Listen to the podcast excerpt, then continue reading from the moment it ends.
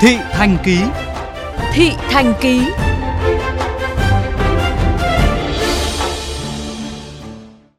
Các bạn thân mến, như VOV Giao thông đã đề cập, tình trạng cán bộ công chức viên chức uống bia rượu trong giờ làm việc, giờ nghỉ trưa dù đã giảm nhưng vẫn còn khá phổ biến. Vậy làm thế nào để thực thi Nghị định số 117 của Chính phủ? Mời các bạn đến với kỳ cuối của loạt phóng sự Viên chức với rượu bia có nhan đề Sếp phải đỏ mặt nếu để nhân viên say xỉn phụ thuộc vào cái đối tác của mình. Có những đối tác khi mà làm việc họ bắt buộc phải uống rượu ấy có thể là cả tuần liền cùng uống. Nhưng có những đối tác thì họ không uống rượu thì cả tháng trời không uống. Có thể là do công việc hoặc là cũng có thể là do kết nối giữa những người bạn với nhau. Như mùng 8 tháng 3 20 tháng 10 hay là lễ Tết có khi là cả cơ quan cùng đi liên hoan với nhau tiếp khách hay là mình có làm việc với những cái đối tác mà họ ở xa đến ấy. Đó là lý giải từ những người trong cuộc về lý do bia rượu trong giờ làm việc hoặc nghỉ trưa. Từ góc nhìn văn hóa, Phó giáo sư tiến sĩ Phạm Ngọc Trung cho rằng một phần do sự chi phối của tập quán chén rượu chén trà là đầu câu chuyện, nhưng đã bị lạm dụng quá mức. Phó giáo sư tiến sĩ xã hội học Trịnh Hòa Bình nhìn nhận có lý do từ môi trường làm việc và cả bản thân viên chức tìm đến bia rượu như một cách giải tỏa tâm trạng, cảm xúc buồn vui.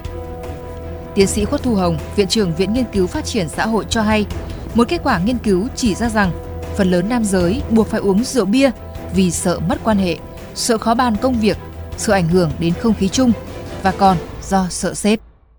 Trong cái nghiên cứu của chúng tôi thì một số nam giới người ta cũng nói rằng là lãnh đạo uống rượu thì họ cũng phải uống rượu theo. Thế thì làm sao mà chúng ta có thể giải quyết được cái chuyện này?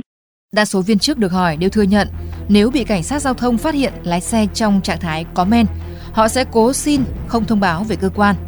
Điều này cũng một phần lý giải vì sao khâu xử phạt thường chỉ dừng lại ở ngoài đường. Vì thế, để thực hiện nghiêm luật phòng chống tác hại của rượu bia, Nghị định 100 cũng như Nghị định 117 vừa ban hành, Phó giáo sư tiến sĩ Phạm Ngọc Trung cho rằng không thể chỉ nói chuyện bằng tình cảm. Chúng ta phải có những biện pháp gọi là ngăn chặn và xử lý rất là kịp thời trực tiếp, chứ không chỉ là tuyên truyền vận động nữa. Nếu như cán bộ công chức viên chức mà vi phạm điều này thì anh có thể phải chịu hình thức kỷ luật ngay lập tức ví dụ như là cách chức này phải có một cái lực lượng trực tiếp giải quyết ai sẽ là người đi kiểm tra những cái người uống bia uống rượu trong thời gian đó theo tiến sĩ Khuất Thu Hồng, Viện trưởng Viện Nghiên cứu Phát triển Xã hội, cần phải đánh vào danh dự, vào kinh tế và xử lý công bằng với tất cả mọi vị trí từ thấp đến cao. Không thể có chuyện nhân viên vi phạm thì xử lý, còn sếp vi phạm thì rung đùi. Còn theo Phó Giáo sư Trịnh Hòa Bình, muốn quy định không nằm trên giấy thì phải nắm người có tóc.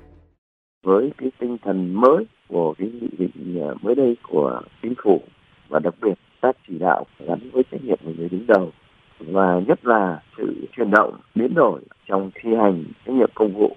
tôi nghĩ rằng là chúng ta sẽ thực hiện được Đồng tình với biện pháp gắn trách nhiệm người đứng đầu, tiến sĩ Ngô Thành Can, Học viện Hành chính Quốc gia nhấn mạnh thêm. Một là chúng ta phải ra những quy định chặt chẽ hơn, cụ thể hơn và hai là chúng ta phải có cái chịu trách nhiệm liên đới khi những người này thực hiện. Chúng ta, những người liên đới phải phải chịu trách nhiệm lẫn nhau. Bên cạnh trách nhiệm giám sát, xử lý và nêu gương của người đứng đầu cơ quan đơn vị,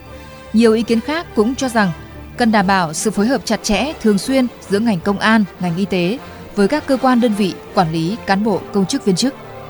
Và để không còn những tấm gương lem nhem từ nhân viên công vụ chỉ vì rượu bia.